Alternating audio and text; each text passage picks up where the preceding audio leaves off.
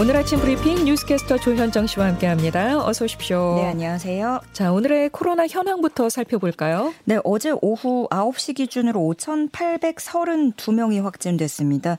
전날 동시간대보다 1,000명가량 늘어났지만 일주일 전보다는 1,700여 명, 2주일 전과 비교를 하면 19,000여 명 적은 규모입니다.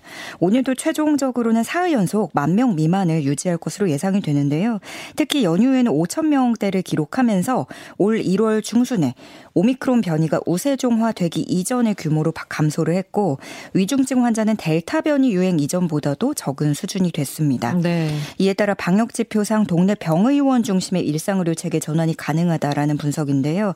정부는 내일부터 해외 입국자에 대한 7일 격리 의무를 백신 미접종자까지 전면 해제합니다. 따라서 모든 입국자는 격리를 하지 않게 되는 거고요. 네. 또 전문가 TF를 꾸려서 확진자 격리 의무 해제 기준 마련에도 착수했습니다. 중대본회의에서 격리 의무 폐지가 결정이 되면 20일부터는 확진자 생활지원비와 치료비 지원 등이 중단될 전망입니다. 네. 해외에서는 원숭이 두창 감염자가 벌써 천여 명이 된다고 하잖아요. 네, WHO에 따르면 5일 기준으로 비풍토병 지역 27개국에서 780건의 원숭이 두창 감염 사례가 확인이 됐습니다. 지역별로는 영국이 207건으로 가장 많고요. 스페인 156건, 포르투갈 138건 등이 뒤를 이었는데 미국의 수도 워싱턴 DC에서도 원숭이 두창 의심 사례가 처음으로 보고됐습니다. 이 주민은 최근에 유럽을 방문한 뒤에 현재 격리돼 있고요. 밀접 접촉자들에 대해서도 모니터링이 이루어지고 있습니다. 어, 원숭이 두창이 우려를 자아내는 큰 이유 중에 하나는 긴 잠복기가 꼽히죠. 네, 맞습니다. 그 해외에서 감염된 환자가 아무런 증상 없이 입국한 뒤에 그 다음부터 증상이 나타날 가능성이 있는 건데요. 그러니까요. 예, 실제로 지금 세계 30여 개국에서 동시다발적으로 감지가 됐는데 상당 기간 조용히 확산되고 있다가 전 세계로 퍼진 게 아니냐는 추측이 나오고 있습니다. 네. 이렇게 원숭이 두창이 풍토병 지역과 비풍토병 지역에서 동시에 발생한 건 이번이 처음이고요. 그래서 코로나와 더불어서 또 다른 팬데믹이 되는 건 아니냐 아니냐 우려도 나오고 있습니다. 또 다른 문제점은 반려동물도 감염된다는 점 그리고 면역 인구가 줄어들었다는 점인데 한때는 이 두창이 세계에서 수많은 목숨을 앗아갔던 병이지만 적극적으로 백신을 보급하면서 거의 사라졌었거든요. 네네. 그런데 역설적으로 백신을 너무 잘 맞다 보니까 두창 종식이 선언됐고 그 이후에는 백신 접종이 거의 이루어지지 않은 점입니다. 그래서 우리나라도 1979년까지만 두창 백신 접종을 했기 때문에 오히려 비교적 50대 이상에는 좀 면역이 확보돼 있고 20대, 30대, 40대의 면역이 취약한 것으로 우려되고 있습니다. 그렇군요. 자, 다음 소식 갑니다. 풍력 발전기의 저주파 소음으로 인한 정신적인 피해가 처음으로 인정됐습니다. 어, 풍력 발전기를 설치한 회사는 그러면 이제 주민들에게 배상을 해야 하는 거죠. 네, 맞습니다. 풍력 발전기가 작동할 때는 그 커다란 날개와 모터에서 우웅웅 하는 소리를 내게 되는데요. 예, 돌아가는 맞습니다. 소리가 들리고 네, 아주 예. 잘 알고 계시는데요. 그 전남 영광군의 마을에는 2017년부터 풍력 발전기 35기가 들어섰습니다. 그 후부터 주민들은 그 소음 때문에 정신적 피해를 입었다라고 배상을 요구를 했고 이에 환경부 중앙환경분쟁조정위원회가 주민 163명에게 1억 3,800만 원을 배상하도록 결정했습니다. 네. 네, 애초에 운영사 측에서는 발전기를 건설하기 이전에 지역 발전 기금을 이미 냈기 때문에 배상 책임은 없 다라고 맞섰는데 소음을 측정한 결과 소음 데시벨이 수인 한도의 두 배에 가까운 수준이었고요. 그리고 이와 함께 당초에 환경부가 주거 지역에서 1.5km 이상 떨어진 곳에 설치 설치를 하라고 권고했지만 이를 무시하고 마을과 가까운 곳에 발전기를 설치한 점도 이번 배상 결정에 영향을 미쳤습니다. 네. 이 사건은 환경분쟁조정위에 최초로 접수된 저주파 소음 피해이자 유일한 사례인데요.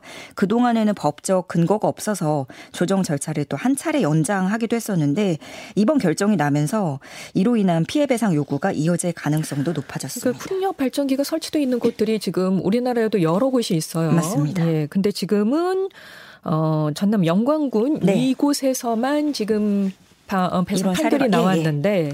앞으로는 더 늘어날 수 있다는 얘기죠.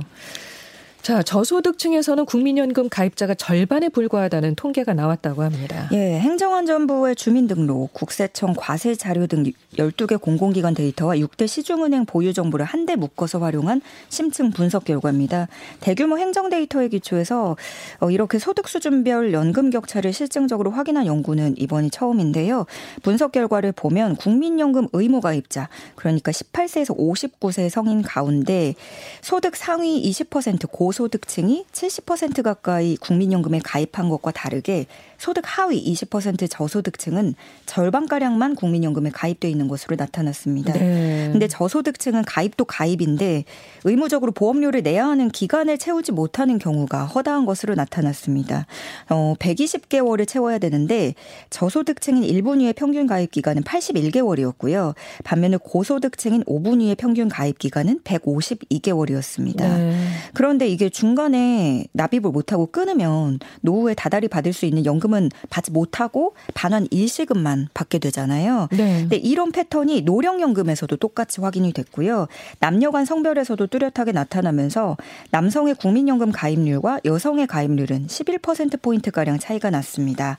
연금 사각지대에 대한 대책 마련이 필요하다는 지적 나오고 있습니다. 네, 반드시 대책이 나와야겠습니다.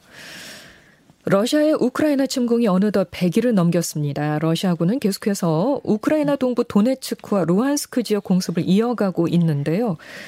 처참하네요. 네. 예. 어, 사상자도 줄줄이 많아지고 있고요. CNN에 따르면 현지 시간 6일 러시아군의 전투기 7개가 흑해와 카스피해 상공에서 유도 미사일을 발사했고 크림반도의 해안 미사일 시스템도 가동했다고 전해지고 있습니다. 젤렌스키 우크라이나 대통령에 따르면 이번 주 우크라이나군의 하루 전사자가 100여 명에 달한다고 하는데요. 사상자는 최근 러시아가 공세를 집중하고 있는 우크라이나 동부 지역에서 주로 발생을 하고 있고 러시아의 중장거리 포대 공격에 따른 희생이 가장 큰 것으로 관측되고 있습니다. 그런 가운데 푸틴 러시아 대통령은 서방이 장거리 미사일을 우크라이나에 지원을 한다면 그동안 공격하지 않았던 목표물을 타격할 것이라고 경고하고 나서기도 했습니다.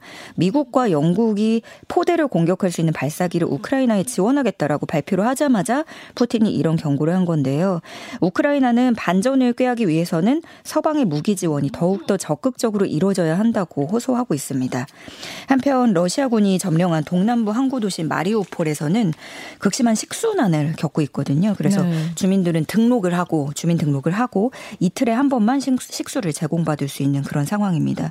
러시아군은 세베로도네츠크뿐만이 아니라 도네츠크 주의 슬로비안스크 지역에도 추가 병력을 투입해서 공세를 강화하고 있습니다. 이렇게 러시아 우크라이나 전쟁으로 인해서 전 세계적으로도 지금 식량과 자원 보급의 위기를 맞고 있잖아요. 네. 그런데 이번에는 러시아 크랩도 조업 중단 위기에 처했다는 소식입니다. 그렇습니다. 미국과 유럽은 러시아산 크랩 수입을 이달 23일부터 중단하는 제재를 발표를 했는데요.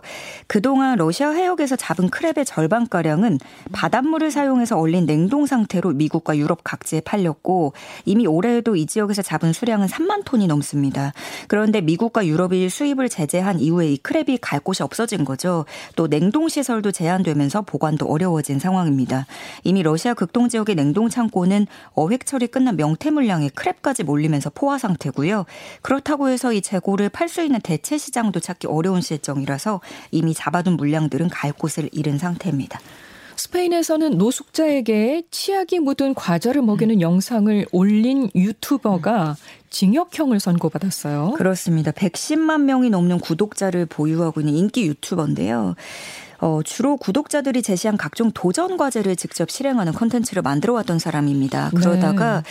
한 구독자로부터 과자에 치약을 바르는 장난을 쳐달라라는 요청을 받았고 이를 실행한 건데 문제는 실행을 하면서 본인이 직접 먹어도 그 보기에 유해한 컨텐츠를 만든 건데 이거를 타인 노숙자에게 실험을 한 거죠. 그 우리가 주로 먹는 그 크림 샌드 사이에 크림을 다 걷어내고 그 안에 크림처럼 치약을 짜내서 속인 건데요. 이 유튜버는 이 과자를 바르셀로나 거리에 있는 한 50대 노숙자에게 20유로 약 2만 7천 원과 함께 건넸습니다. 돈과 함께 과자를 받아서 먹은 노숙자는 결국에 토했고요. 음. 이 모습을 영상으로 찍어서 공개한 뒤에 이 영상 한 편으로 290만 원의 광고 수익을 벌었습니다. 유튜버의 말이 더 가관인데요. 이 영상 한 편 그니 장난이 지나치긴 했지만 오랫동안 양치를 하지 않은 노숙자가 이를 깨끗이 닦는데 도움이 됐을 것이다. 이런 말을 하기도 했습니다. 아, 이게 말입니까? 아, 좀 황당하죠. 그래서 그다, 그러다 보니까 도를 넘은 장난이다 하고 비난이 거세졌고 결국에 경찰 고발로 법정에 선 뒤에 이 사건이 대법원까지 갔습니다. 네. 징역 1년 3개월을 받게 됐습니다. 간혹 가다가 이제 유튜버들의 그 욕심 때문에 네. 뭐 지나친 영상들이 올라오는 경우들이 있잖아요. 그게 더 자극적으로 보여주려고. 예. 그러니까요. 그런 문제들이 발생하고 있어서 저희가 전해드리기도 했었는데 이번에 스웨덴에서 이런 또 장난을 쳤다는 소식 참 기가 막히고 속상하네요. 네. 예. 전 세계에서 가장 유명한 아기가 아닐까 싶어요. 세계적인 이유식 대표 브랜드의 원조 아기 모델이 세상을 떠났다는 소식입니다. 네, 오랜 이유식 대표 브랜드로 전 세계에서 이용하고 있는 G4 이유식의 아기 모델 터너쿡이 95세로 세상을 떠났습니다. 커다란 눈에 앙증맞은 입 귀여운 모습의 그림이 많은 사람들에게 친숙한 상징이었는데요.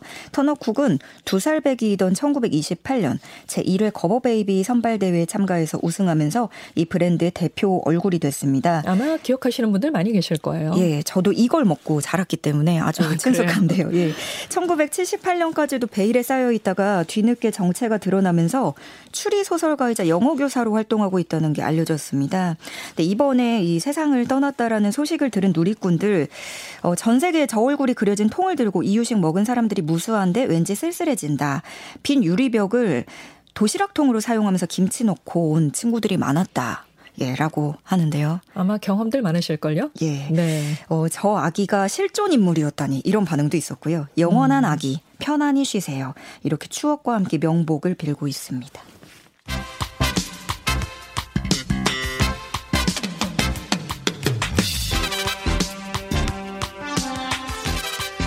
스포츠 뉴스 전해드립니다. Good morning 스포츠. 어제 대전 월드컵 경기장에서 열린 칠레와의 친선전. 우리나라 월드컵 축구 대표팀 2대 0으로 기분 좋게 승리했습니다. 예, 맞습니다. 어제 다른 집에서도 이렇게 소리 들리는 소리 지르는 게 들리더라고요. 전반 12분에는 황희찬의 결승골, 후반 46분에는 손흥민의 프리킥 쐐기, 쐐기골이 이어지면서 2대 0 승리로 마무리했습니다. 우리나라가 칠레를 상대로 승리한 건 이번이 처음인데요. 칠레와의 앞선 두 차례 A 매치에서 득점 없이 1무 1패만 기록 중이었고 또 피파 랭킹으로는 칠레가 한 계단 높은 팀입니다. 벤투 감독은 이번 칠레전에서 중원과 공격진의 적자는 변화를 줬고요. 손흥민이 최전방에서 수비수들 선수들을 몰고 다니면서 이선 공격수들에게도 기회가 많이 생겼습니다. 특히 결승골을 넣은 황희찬 선수는 훈련소 입소 전 마지막 경기였는데 음. 예, 입소하기 전에 좋은 경기력을 보여주겠다는 약속을 지켜냈고요. 네. 그리고 이날 경기는 손흥민의 100번째 A매치였습니다. 이로써 센츄리 클럽에 가입한 손흥민은 자축포를 터뜨리며 관중들의 환호를 받았습니다. 어, 벤투호는 곧바로 오는 10일 수원에서 열릴 파라과이아의 A매치를 준비하게 됩니다. 손흥민 선수의 이 센츄리 클럽 가입과 함께 골이 터져서 정말 네. 더 기쁜 소식인데요. 네. 손흥민 선수의 축구화가 경매에서 1,600만 원에 낙찰됐어요? 어, 가격이 어마어마한데요. 손흥민 선수가 지난 3월에 이란과 카타르 월드컵 최종 예선 경기에서 신었던 축구화입니다. 실제로 착용한 데다가 개인 맞춤형으로 제작된 거라서 손흥민 선수 이니셜까지 새겨져 있고요. 옆면에는 친필 사인이 담겨 있습니다. 이번에 2002년 한일 월드컵 20주년을 기, 기념해서 열린 국가대표팀 소장품 경매 마지막 날 행사에서 1,600만 원에 낙찰이 된 건데요. 전날까지 경매에 나왔던 소장품들이 주로 10만 원에서 50만 원 정도의 호가가 올라갔던 것에 비해서 이날은 뭐 호가가 100만 원씩 쑥쑥 올라간 거죠. 네. 22만 원에서 시작을 했거든요. 근데 축구화 가격이 경매 시작 2분도 안 돼서 1000만 원을 넘긴 거고요. 1600만 원을 외친 20대 A 씨에게 돌아갔습니다. 네. A 씨는 가족이 이사하게 되어서 인테리어 공사를 하는 중인데 인테리어 비용 1000만 원 이상 쓸 바에 손흥민 축구화를 전시하는 게 훨씬 인테리어적으로도 효과가 있다라는 그런 아버지의 말을 듣고 경매에 참여했고 가보로 삼겠다고 전했습니다. 손흥민 선수도 소감을 전했어요. 어제 경기가 끝난 후에 아무것도 아닌 그런 걸 비싸게 경매를 통해서 사주셔서 감사하다. 말로만이 아니라 경매에 참여해주신 모든 분들께 정말로 감사드리고 낙찰받은 분들은 기회가 된다면 협회와 상의해서 따로 더 챙겨드리고 싶다. 음. 왜냐면 너무 큰 돈이기 때문에 정말 감사한 마음이 부담이 크고 다시 한번 낙찰된 가격이 비싸지만 축하드리고 협회와 얘기해서 더 챙겨드리고 싶다라고 전했습니다. 네. 아유, 손흥민 선수의 마음도 정말 고맙네요. 네. 예. 지금까지 뉴스캐스터 조현정 씨 고맙습니다. 고맙습니다.